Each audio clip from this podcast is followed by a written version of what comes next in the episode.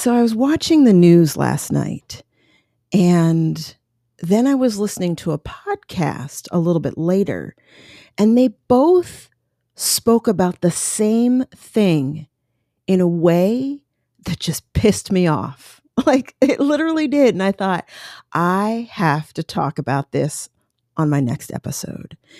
And it has to do with people's understanding of a situation from a different person's perspective. And I think a lot of us, and I'm sure including me, I'm not perfect, don't realize that if you have a different upbringing, if you lived in a different way, your socioeconomic background, all of these things, your race, your sex, your just anything that you experience is going to change your perception and how you proceed in life. And the stuff that I heard on the radio and this podcast, just, I was like, come on, can you think outside of your own understanding? So that's what we're going to talk about today. I'm going to explain it all.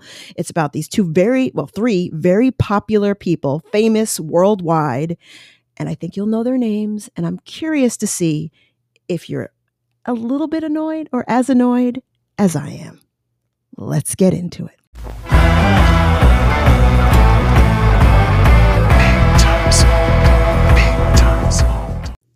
Welcome to Big Time Small Talk, stories and observations beyond small talk.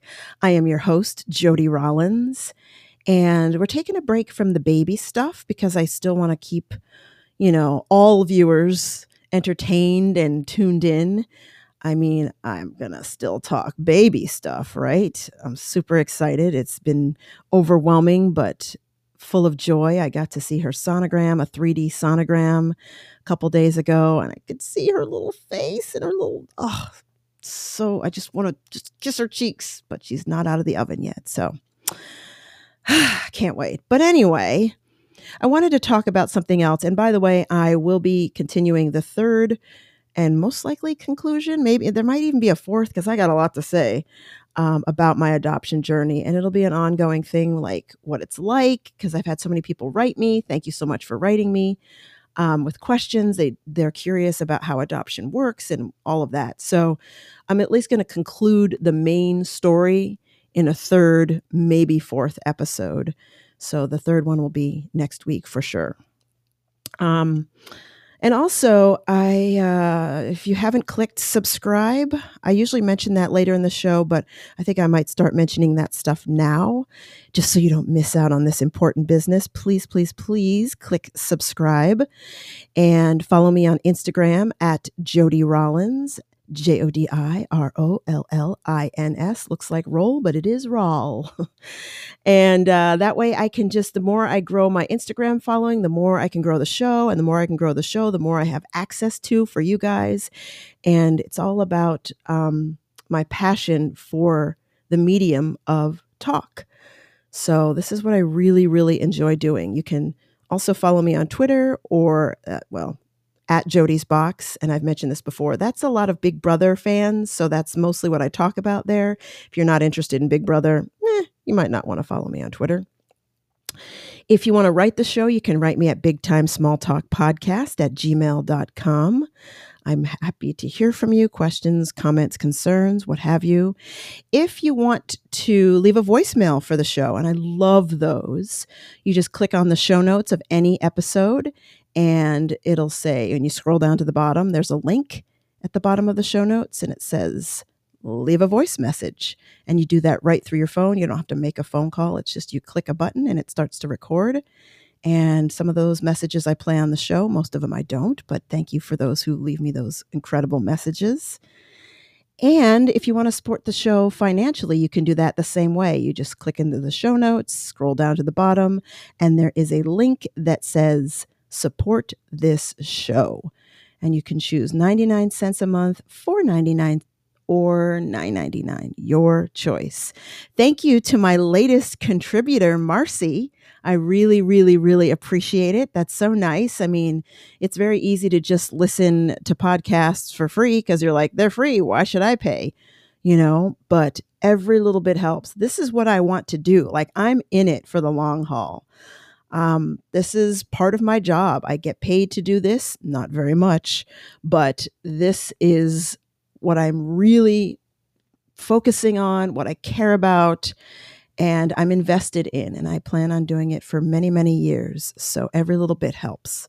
So thank you for those of you who do subscribe. Thank you to those of you who do financially support the show. And thank you for listening. If you're a first-time listener or a loyalist or anything in between, I, I, from the bottom of my heart, I'm glad that I'm not just sitting here talking to myself because I'm in a room by myself. I may as well be in some ways, but I always check the stats and I'm like, yay, hundreds and hundreds and hundreds of people are listening. I would love to be thousands and thousands, but we're over, uh, we're almost four thousand downloads all told, but each week, hundreds and hundreds and hundreds and hundreds of you listen. So thank you, thank you, thank you. Um, one thing I did also want to mention before we get started with the show, which is kind of a fun bit of uh, news or tidbit, is uh, I was looking at the analytics of the show, and I've talked about the countries that this show is actually listened to in, but I haven't talked about them in a while. In the beginning, I was like, hey, we added three countries and now it's been seven countries and nine countries. Well, now I think I'm up to twenty-four countries. People are listening to this show all over the world. I'm gobsmacked. That's so incredible. Thank you. Wherever you are listening, thank you. Listen to these countries. I just want to list them off real quick for you. Of course, the United States, number one in listenership, followed by Canada, Germany, Sweden, the U K, India, France, Australia, Trinidad and Tobago, New Zealand, South Korea, Singapore, Austria, Estonia, Israel, I- Israel, Ireland, Kuwait, Colombia, Taiwan, Denmark, Belgium, Croatia, and the latest arrival, Greece. I mean, that's pretty impressive if I say so myself. It's weird to think that people from all over the world are listening to little old me. But I am beyond grateful because this is something, even when I was a kid, for those of you who haven't listened listened for very long, when I was a kid, I would just walk around with my tape recorder and make shows. I would interview my brother. I would put my record player down and I have another record player and I'd have like bumper music where you fade the music in and out. I had sound effects. I would be the guest, but then I'd also be the host. And then I'd make up commercials that would be in between the shows. And some of those I still have.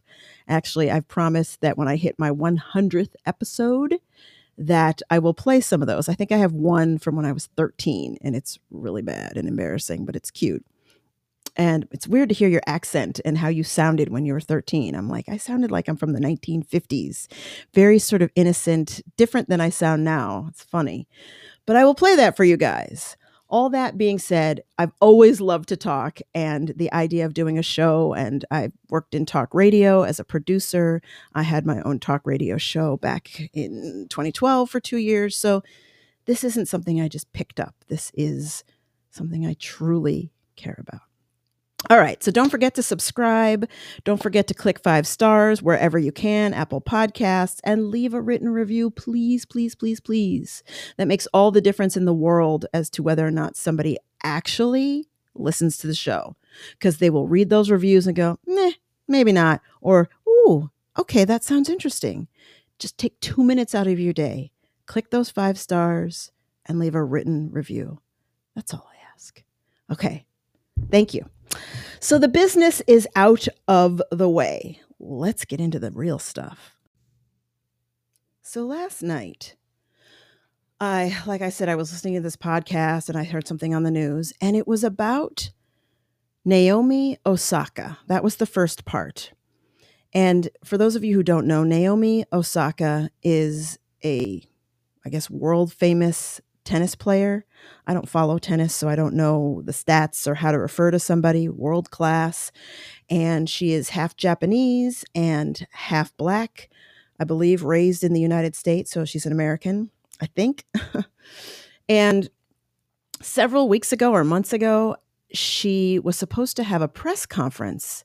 And I don't know all the details, but she basically canceled the press conference because she said she had been dealing with anxiety.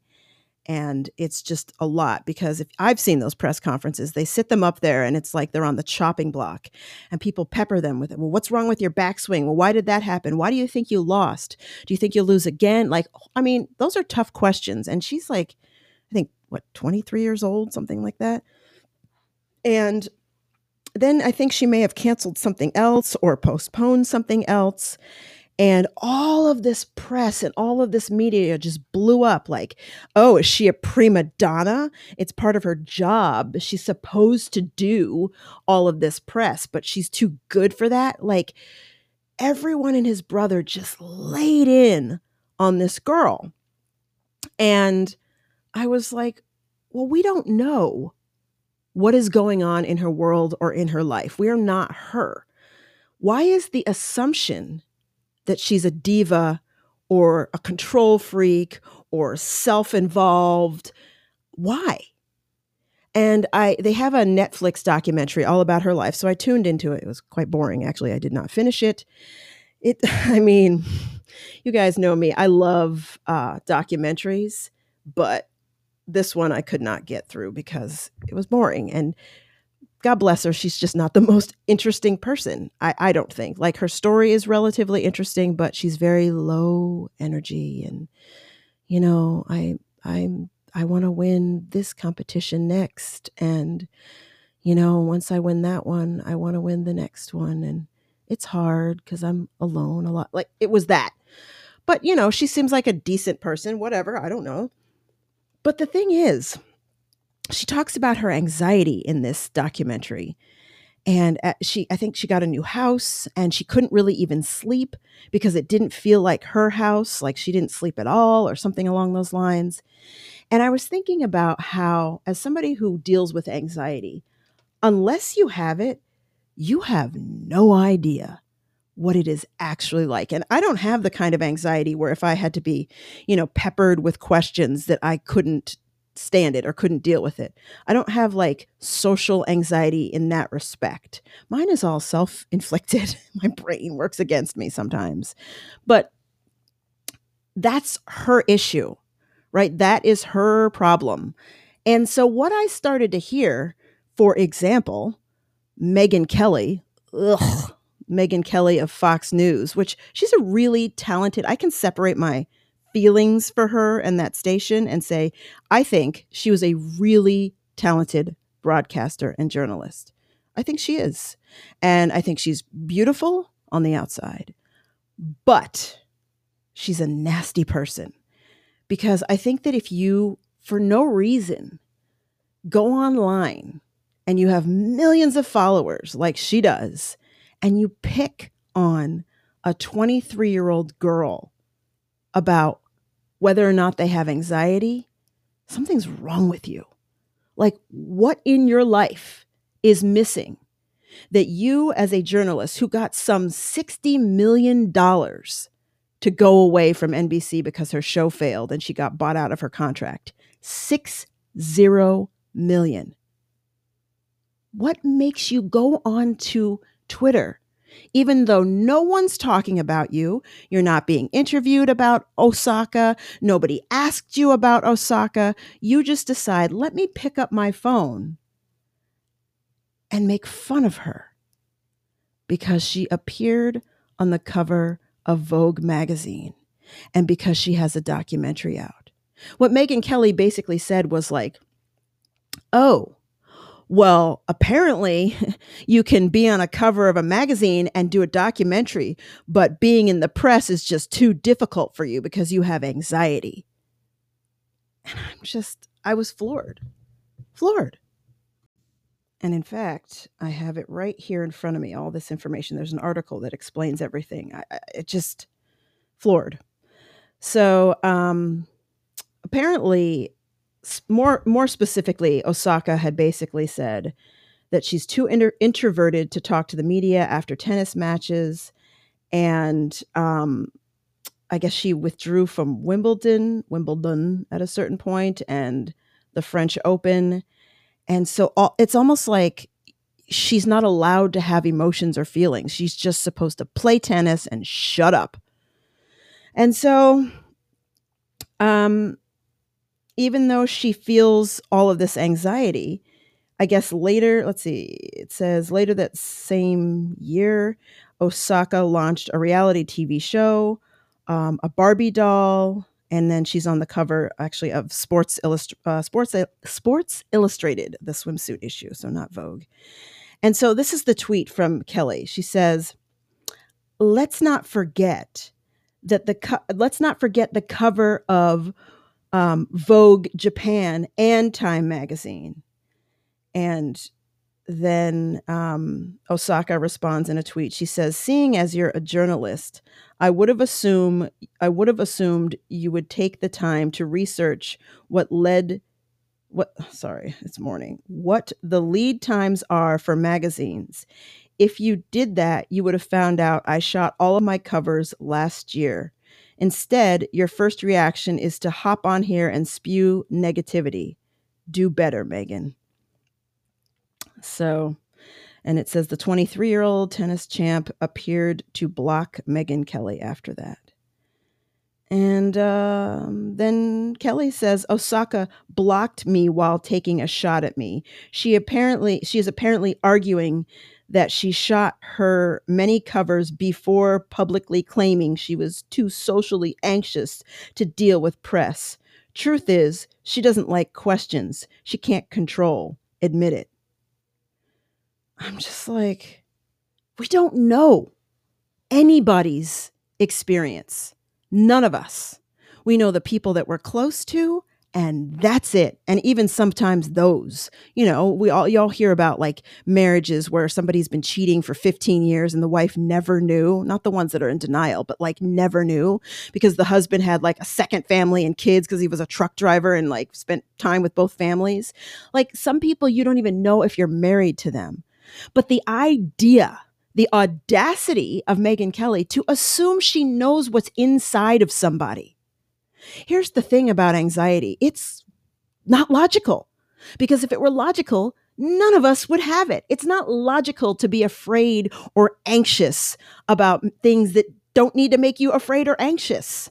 You know, public speaking is one of the number one fears in this country. And I do public speaking for a living. I do motivational speaking. I do events. I'm not scared at all. But millions of people are afraid to do any kind of public speaking.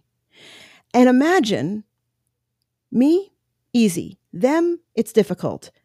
So really and truly, is there anything logical about being afraid? Are you going to be killed on stage? Are people going to shoot bows and arrows at you? Is there going to be a bomb where you blow up? Do you have to do it naked? Just like the dreams that a lot of people have, you have to do a public speech naked. None of that's going to happen. You're just going to talk to a bunch of people. Maybe you have notes, maybe you don't, but you're probably going to be okay. It's not logical that we have anxiety about it. It's just what happens. It's not logical for people to have panic attacks. It's just what happens. And you can't control it. You can work on controlling it. And again, I don't know what type of specific anxiety Osaka has. But if it's bad enough where she's like, look, I'm I'm withdrawing from this and this, and I don't want to do that. Why is our assumption negative? Why is our assumption that she is like a spoiled brat? I think that we need to be able to think outside of our own experience. You can have a Barbie doll and still have anxiety. If you do a documentary, it is very intimate. A lot of times the producers really and truly are sort of courting you because they want you to feel really comfortable so that you'll talk and that you'll share all sorts of information, personal information about yourself, that you will open the door to your life. So a lot of times with documentaries, it's like two camera people, you know, in your house and like a main producer and then some grips and people who control like lifting cords and setting up lighting. And maybe a secondary producer. So it's a very small, intimate setting. You're at your house, you have a schedule, you know when they're going to shoot, you can sort of plan, you can be prepared. You're like, okay, so tomorrow's shooting schedule, I'm shooting from seven a.m. to seven p.m. They really want me to talk about my childhood. And so she can prepare. That's different. And we don't know that she doesn't have anxiety with that as well, but maybe it's manageable. God forbid if she said, oh, I was going to do a documentary, but I'm going to pull myself out of it. Then they would say she's a complete spoiled brat. Having a Barbie doll doesn't bring her like direct attention other than people asking about it. That's a beautiful thing. I don't know about you, but I can't remember the last time I saw a half black and half Asian Barbie doll. I don't know if there is one. That's a beautiful thing for little girls out there who are black and Asian to be able to play with a doll that looks like themselves. How is that a bad thing? And if she's on the cover of a magazine, she's not talking. She just puts on the swimsuit, looks cute, and they take pictures. Anxiety is cunning, and it works in different ways on different people. And you can still want attention. You can still crave it. You can still enjoy tennis. But you can be completely overwhelmed with a press conference. And I just, it it saddens me that Megyn Kelly and the Megyn Kellys are so small-minded that they go, but if I were, but you're not them. Megyn Kelly, you are on television for a living. You don't know social anxiety. Millions and millions and millions of people watch Fox News, and she was on there for years. She doesn't know what it's like to have that kind of anxiety. Everyone deals with anxiety differently. And the podcast that I was listening to, this guy, it was just like, well, okay, you can do, you know, a documentary and be on the cover. Like, I just think it's a publicity stunt. She just wants to get more famous. Who wants to make themselves look mentally unbalanced to get famous? The assumption that that's what people do is, again, close-minded. It's like, it's the easiest, it's the low-hanging fruit. Just like when two women don't get along, they just go, well, she's jealous. Yeah, sometimes that could be the thing. But if you really look at the situation, maybe girl A reminds girl B of a sister that she didn't get along with. Or maybe girl A is too insecure and she's intimidated. There's all kinds of things, but it's the simplest, easiest common denominator to just say, oh, two women, she's jealous.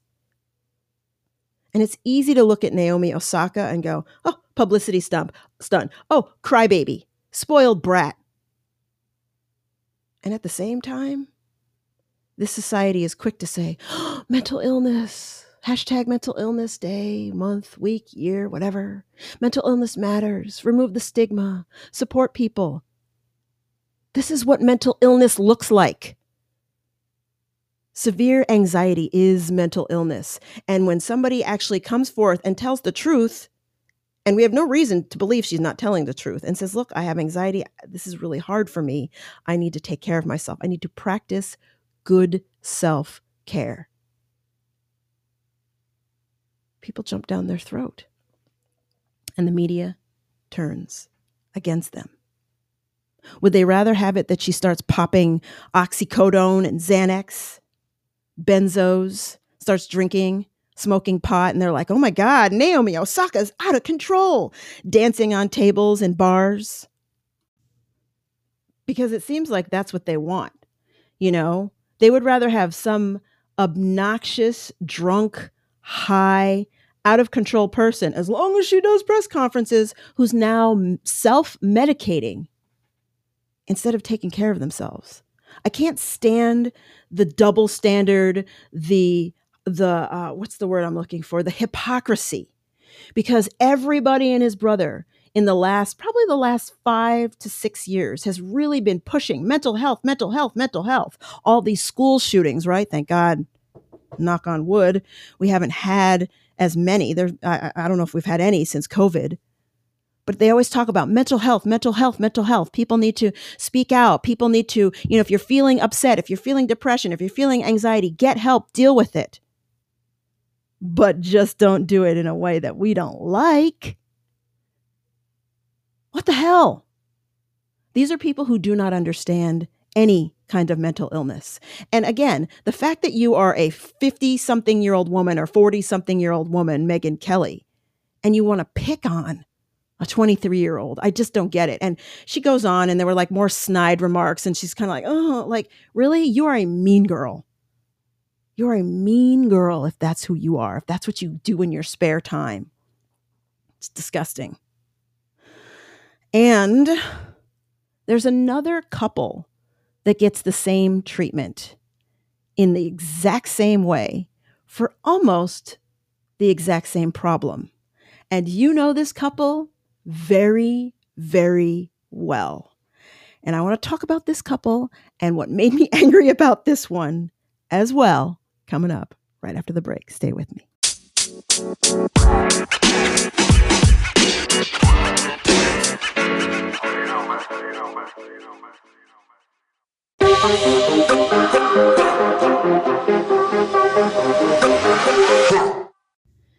Welcome back to Big Time Small Talk.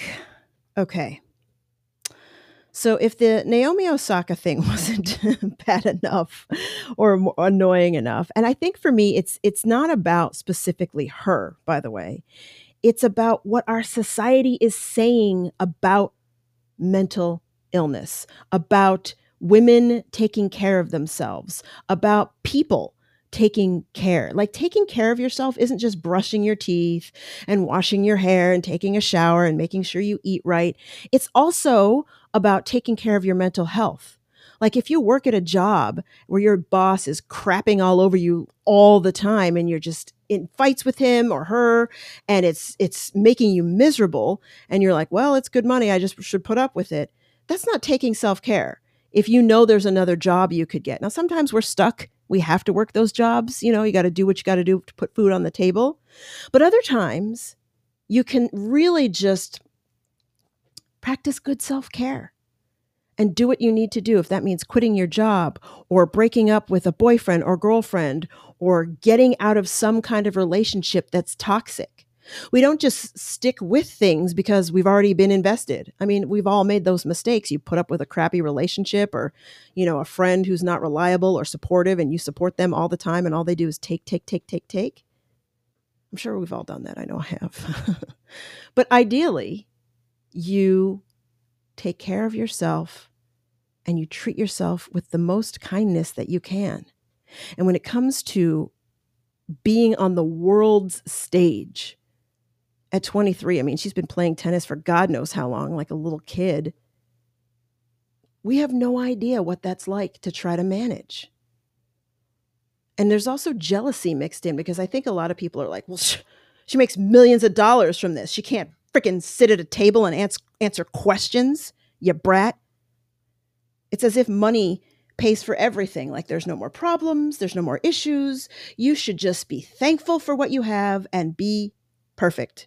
Because you're rich, therefore you have no issues. Well, duh, that's not true. We see that with all these celebrities who end up having overdoses because they have unhappy, miserable lives. Oscar winners, Grammy winners, you know, big time pop stars and movie stars, writers. We've all seen it. The twenty-seven Club. All these famous, famous people who died at twenty-seven of like drug overdoses. Had all the money in the world, but they didn't practice good self-care. So to me, good for her for standing up. And some people are like, she's lying. If she's lying, then that's something she has to face. That's who she has to be. And she has to look herself in the mirror. And if she's just like, oh, I don't like press conferences and I'll just say it's social anxiety. But I tell you, if you watch her documentary, and again, I only watched, uh, I don't know, maybe forty-five minutes plus or minus. I believe her. If you watch that, she has a lot of anxiety and she talks about it and she's very kind of low energy and it's, it's, she seemed very overwhelmed to me. So I believe her. And even if I didn't, I wouldn't go on to a social media site and pick on her. I just wouldn't. I wouldn't even come on here and do a podcast about it.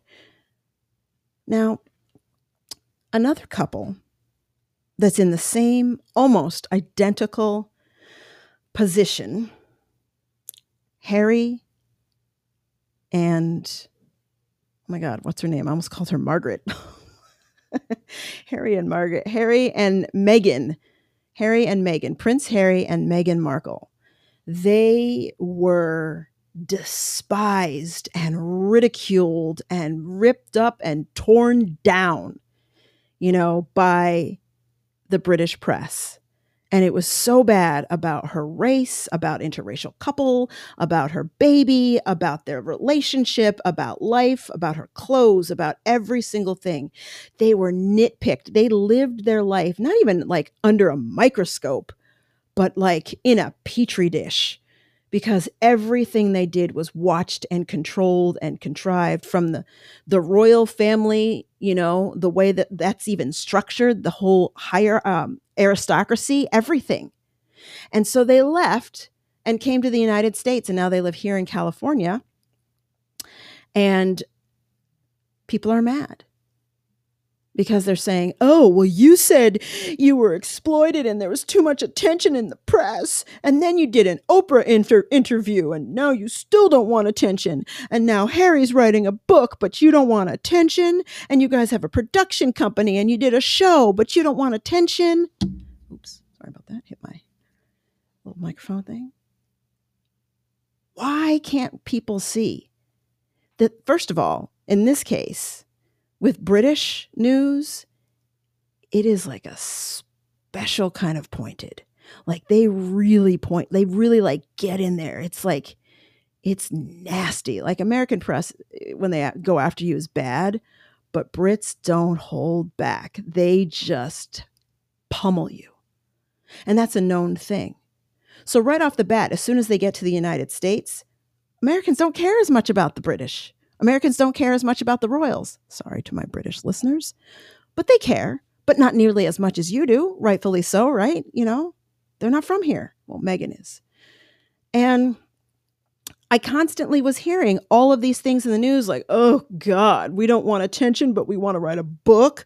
Oh God, Meghan thinks that she got so much attention. She was dealing with suicidal ideations, but now she's on an Oprah interview. But the thing is, those things are not mutually exclusive. Because again, once you come here, our press is a lot nicer and a lot better.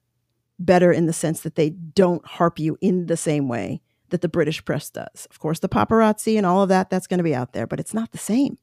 They've talked about it. You can look at the headlines and go, whoa, wow, that would not be on the cover of a newspaper here, but there it would. That's the first thing. The second thing is, what do you want them to do? Do you want them to just sit and like collect, I don't know, Social Security, sign up for benefits? You know, they have to work. There's still people who want to do things. And I saw the documentary that uh, Prince Harry did with Oprah. It's really good. And it's all about mental health, mental illness, mental health, mental illness. Excuse me, how people deal with it all over the, all over the world, not all over the country. It's really, really good. And it, it's, you can tell because he talks about his depression and his anxiety and his drinking and how he was self-medicating. And you can tell, at least in my opinion, that he's being genuine. Like this is, he, he, he gains nothing by exposing himself the way he does. He exposes his inner sort of fears and him dealing with mental health and depression and anxiety. That's not something that most people want to talk about. That's not good news. So he's helping people, I believe, by doing this kind of work. And obviously he wants to get paid and work and, you know, do something he cares about and is, is passionate about. So I don't find fault in that. And same with Meghan. You can do an interview with Oprah, again, because that is very controlled. Everything you do when those interviews happen is contractually worked out. This will not be talked about. These three things can be talked about, or or you decide, look, Oprah can ask anything. All of that they know in advance. They know what the lighting is going to look like. They know what their outfit's going to look like. They know that it's an intimate setting with just the three of them and then the, the crew. It's very different having paparazzi chase you down the street and having dozens and dozens of newspaper covers say awful things about you and about the color and the skin tone of your baby. It's different. You can still want attention and be a good person, but not want torturous petri dish under a microscope attention. And I don't understand why people think it needs to be mutually exclusive. Again, it has to come down to money. and the jealousy. Well, you have all the money in the world. You're a, a princess, and he's a, well, not a king. He's a prince. How many problems could you guys have? You know, boo hoo. You moved from the palace to a mansion in California. Boo hoo. That's what I hear. But I mean, again, if, if money and being royal bought happiness, then Princess Diana wouldn't have been bulimic for years. So many stories about all these royals living miserable lives. And so when Harry and Meghan were like, let's just go to America where we can have our sanity, but we don't mind. I mean, we're public people. Let's do interviews. Let's write a book. Let's whatever. I don't think that's terrible. I don't think that's selfish. I don't think it's, you know, hypocritical. What would be hypocritical is if they were always flying back and forth to um, the U K and were promoting themselves in the way that they said that they didn't want to be seen. They've stopped doing that. They only focus on their projects. You don't see anything about their kids anymore. You barely, actually the little boy was in the documentary, like the side of the back of his head. I couldn't pick him out of a lineup. You just could see like he's a little boy, like a baby, whatever, two, three years old, whatever he is. So they aren't even, quote, exploiting their children. I don't know. I guess. I think it bothers me because if we only look at people from a place of our own understanding, we will never understand them. And I think it bothers me because even with race, something interesting happened to me the other day where um, someone, and I'll, they shall remain nameless, but somebody asked me and they said, oh, you know, with regard to my baby, which is so weird that I get to say my baby. Um, they said, oh, is she black? And I hadn't even thought about that question. I mean, I figured you'll see her when she comes out. I didn't think any, I don't know. It's not that I didn't think anybody would ask it. I just, it wasn't even in my brain. Usually I expect people to say, if they didn't know, is it a girl? When is it due? You know, are you excited? Those are the standard questions, but nobody has asked me, is it black since she became real? You know, beforehand, as I said in uh, the adoption episodes, I, people did ask, what's the race? And I sort of had forgotten about it because I had not been asked that question for a while. And it got me thinking because I was a little put off, but for me, I try to, especially when it comes to race, I try to understand somebody else's perspective and not just go, oh, that's ignorant. How dare you ask? Even if I don't like it, which is, it's easy to just be upset and say, that's racist that you're asking. What difference does it make? And, you know, I try to really understand what is my reaction? Where is my reaction coming from? And what is it this person is looking for? And I don't know. I don't know what she needed to hear, why it mattered. She was curious, but, and I don't think it's wrong to be curious, but the reason I bring this story up, and side note, you know, I've always been taught you don't owe anybody any answers to any questions that you don't want to answer. And I definitely felt put on the spot and I'm like, well, I guess I'll answer. But the reason I'm bringing this up is because for once, I got to experience what I feel white people experience. Now, bear with me. Generally speaking, when I talk to white friends or white family members, they're like, you know, black people bring up race all the time, or you hear this on the news or in podcasts. Like, I don't understand it. Like, we're all the same. And I don't know. I just, I don't see color, or I don't think that way, or all these things. It's just, you know, I don't understand why black people keep bringing up race. And the thing is, if you're a black person, it it's permeates everything. It's like, you know, if you have a, a thing of white paint and you drop in two drops of red, it turns pink. It's just no longer white. No matter how you stir it or mix it up, it's pink. And the minute you are a black person in this society, your perception is based on all of these things that happen to you, your history, how this country perceives you, et cetera, et cetera, et cetera. So what I usually see is that white people are like, I don't know, I just don't think about race until they have to. And I don't know that experience because I can't divorce myself from my race. I've had too many racist things happened, happen.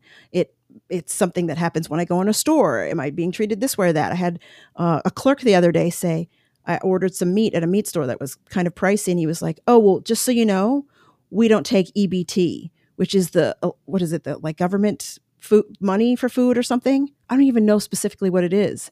I was like, oh, well, I don't have that. And he kind of looked at me and then he told me the total of the meat, which was like twenty dollars. He's like, okay, that's twenty dollars. I'm like, okay. He's like, you sure? I'm like, yeah. Like he didn't believe that I could pay for that. Now, who knows? Maybe he's just an asshole. Who knows? Forgive my language. But as a black person, you're like, wow, that's, that. Are you assuming that because I'm black, I'm poor, I can't afford this? My husband goes in there all the time. I asked him, has anybody ever asked you about that? Same guy, right? Yeah, no, he's never said that. My stepsons have bought meat from there. Never said that to them. My stepdaughter never said that to them. So things happen on a regular basis. It's not like I'm being beaten in the street or shot by a cop. I'm just talking about racial incidents. So my race is a regular thought on my brain, whereas that's not true for white people in general. My husband's like, yeah, I don't really think about being white unless it's in comparison to something. I just don't think about it. He doesn't have to. It's part of the privilege. But I bring it up because this this little story, I felt like I, it was flipped on its ear, that I wasn't thinking about race at all. I'm just thinking baby, healthy, cute clothes, healthy. She's adorable. I saw her three D sonogram and she's adorable, healthy. I can't wait. Like, that's all I'm thinking about, like trying to get everything ready, trying to figure out the different nipple sizes and the bottle shapes and, and all this stuff. And there's so many decisions and all the planning that we've had to do. And when I go there and fly out and just, uh, there's been a thousand things. And everybody's been asking me about the plans and how she's doing and about the birth mom. And so when somebody said to me, is she black? I was thrown for a loop because I wasn't thinking about her race at all. And I really like that I got that experience, believe it or not, because now I can see how a white person is like, what do you mean? You know, I work at the same company and I never thought it was racist because you didn't experience that. That wasn't your life experience. You didn't have the history. You didn't have the examples to pull from. So your purview is different than mine. If you're white, I assume a lot of my listeners are white, not all, but most. And so when we look at the Harrys and Meghans and Osakas and anybody else, we have not walked a mile in their shoes. So why judge them in that way? You can say, I don't like them. You can say all kinds of things like, eh, I'm not interested. Who cares? I don't follow tennis. She's not that good. Or maybe she is good, but whatever. But I think when we judge people, especially when it comes to wanting to protect themselves, like that's what they're doing. Meghan said she wanted to protect her child and her own mental health. And she's being picked on because she felt suicidal. Oh, well, apparently you didn't want that kind of attention, but you wanted this. I don't think there's anything wrong with still wanting attention. She's a public person. She makes her money. She probably likes the limelight. She is an actress. If you want to pick on her for being a poor actress, go ahead and do that. I don't know if she's good or bad. I never watched her show. But I think the bigger message isn't really about, you know, Harry or Meghan or Naomi Osaka or even tennis or royals or wealth. It's about being able to step outside of your own experience. Even if you don't understand it, admitting that you don't, you know, what's his face? He just died recently. I can't remember. Um, Don Rumsfeld, Don Rumsfeld. He was, I think he was, uh, can't remember what his position was, secretary of something in the Bush White House. Was it the N S A? I can't remember. Secretary, uh, I can't remember. Anyway, so big time politician, high up. And he famously said, and I'm going to mess it up, but it's something along these lines. He said, you know, there are knowns and there are unknowns. There are known knowns and there are known unknowns. there are also unknown unknowns. And people were like, you're nuts. That's the most bizarre quote. Like, you can Google it. Don Rumsfeld, unknown knowns quote. And it was like, he was kind of the laughingstock. But the truth is, we don't know what it's like to be in each other's shoes. I will never know what it's like to be a freaking princess in Britain. With that press, what I saw, it looked terrible. At the same time, you get to ride around in these nice cars and you have all this money and you don't have to worry about financial things. That part's great, but she was freaking suicidal. I think that part of the issue, part of the issue in our society at its core, why we're not getting along, is because we assume that everyone thinks like us, or they don't think like us and they should. And that includes me. You know, there's this, uh, there's this, this one neighborhood, this one street that I drive down. So this neighborhood, um, I drive by there maybe a few times a week.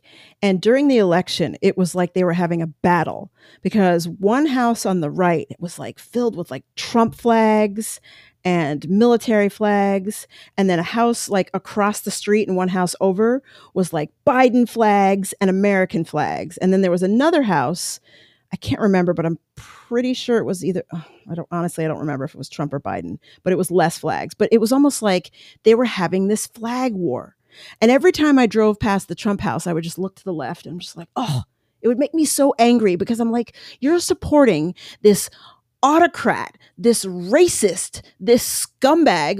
I, I just, you guys know how I feel about Donald Trump, right? Liar, grifter. And he's duping the American public. That's the thing I don't like. Be a Republican all you want, but you deserve better than Donald Trump. I have no problem with conservatives. I have conservative views on some things myself. I have conservative friends. Donald Trump, autocrat. Anyway, so I would just be like, I would look at the flags on the left so I could say, okay, Biden, because I just get angry. And my, I saw the guy once, he was walking by, and I had all these preconceived notions about him. I'm like, oh, he'd probably be this like jerk and redneck and backward and whatever. And then I was telling my friend about it. She's like, oh my gosh. And she's Latina. And um, I try to practice my accent, Latina. Um, I do know a little Spanish, not much, but un poquito. I uh, was telling her about it. And she's like, I know that street and actually know the guy. And she is an anti-Trumper as well. And she's like, Jody, I've been to his house for various meetings because he's friends with so-and-so. And uh he is the nicest guy, the nicest guy. And I think it's good for me to hear that, because, and this was the example I even said to my friend, we can make so many assumptions about people based on their political views, based on their skin color, based on their hair color, if they're a dumb blonde or whatever, and their eye or their makeup or their clothing. And of course, you're going to judge. The idea that people shouldn't judge is just never going to happen.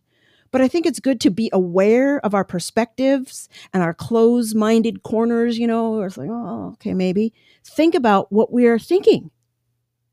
And the reason I know that I do this thing too is when I looked at that guy, Mister Trump flag, and I assumed all these negative things. And then my friend is like, oh, but he's the nicest guy.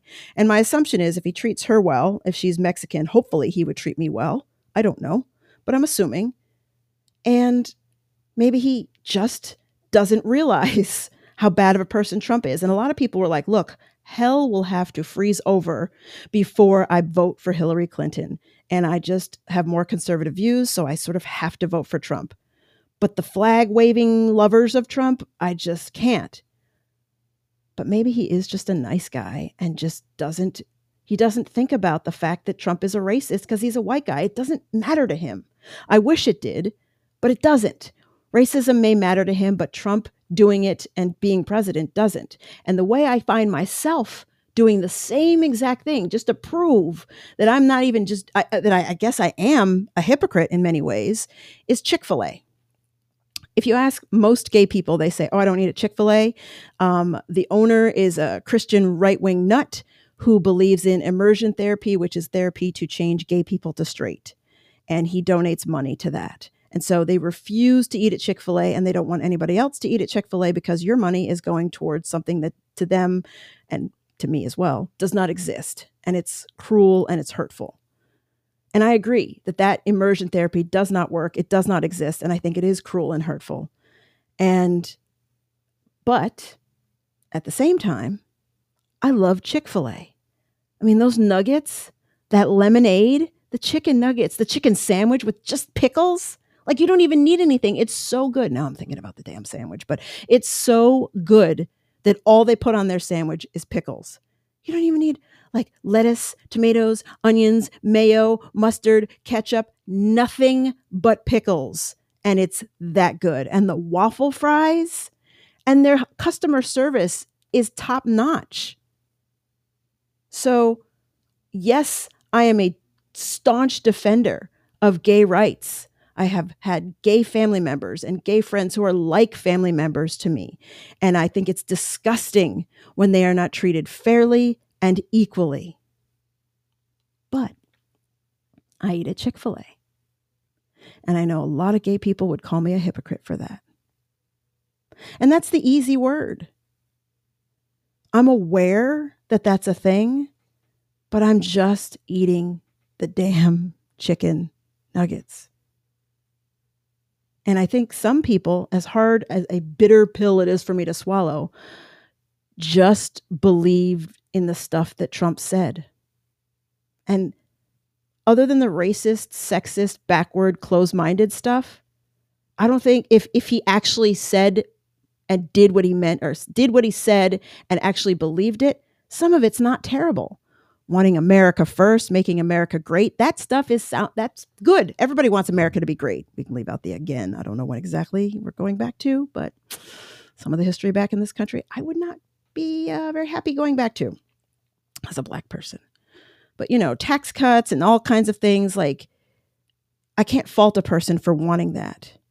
And maybe he is the nicest, least racist person. He just voted for Trump. I am the nicest, least homophobic person. I just eat at Chick-fil-A.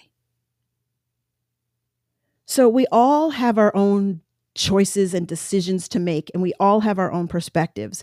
But if we can just put ourselves in somebody else's shoes and try to understand their perspective, I think our society will be better off. And it'll go such a long way. Because then maybe the Naomi Osakas won't have to feel like they have to hide from the press. Maybe the press could say, instead of just like, oh, you piece of garbage, spoiled brat girl, how about we work out something different for you? And people would say, well, oh, okay, so that means you have to do something different for everybody? No, just people who have to deal with anxiety. They could set it up where they say, look, we're just going to do a press conference. And instead of the press conference taking forty-five minutes, it's going to take five hours because you're going to do two or three questions from, you know, different media outlets at a time. And it's a smaller, more intimate setting, and you don't have to feel as overwhelmed. But then you get the questions answered, whatever. You do one a day, you do what any, you could be more creative and think outside of the proverbial box. Instead of just jumping down her throat. Instead of just assuming all kinds of things about her, about Harry and Meghan, because if we do it about these famous people, then you better be damn sure we are doing it about our friends, our neighbors, our family, strangers. We're always going to judge. But maybe if we could just try to see people from their perspective. Every time I was at the gym, I used to work out in L A with this girl, and she'd be like, oh my gosh, look at that one girl. And there was this girl who was so skinny, so skinny. And every single time I was there, whether I worked out with this friend or by myself, this girl was there. So that meant she lived at the gym, because I would go two and three times a week, and she was nonstop running on the treadmill. So my assumption was she was anorexic, and my friend, and I sort of felt pity for her. And again, I don't know, but that was my assumption, because she was like desperate and very thin and just, I don't even know how to describe it. She just oozed desperation. And I literally would say a prayer for her every time I saw her, like just silently, because I don't know what she's going through. My friend was like, damn, that girl's like an exercise addict, or, you know, she said some kind of snide comment about her, like, you know, not to her, but about her. And that's the easy, like I said, low hanging fruit. the assumption, oh my God, got to be skinny for Hollywood kind of thing. But we don't know. Was she abused sexually, physically? We don't know. Same with people who are obese. So many times you hear people say, well, put down the fork. But it's not that simple, because if it were that simple, we would have no overweight people. It may be easy for you. Maybe it's, I like to work out. I love working out. Most people don't love working out. I love running. I'm angry that my knees are not as good as they used to, so I can't run as far as I used to. Most people are like, I only run if people are chasing me. I can't relate to that. I get that runner's high. It's just, it makes me happy. I'm listening to my music. It's like the whole world doesn't exist and I feel powerful. We're all different. Hopefully, maybe, just maybe, someday, we will start to consider that other people's experiences are not our own. And then we'll do better and understanding each other. Maybe. Well, that's what I think anyway. That's my story, and I'm sticking to it.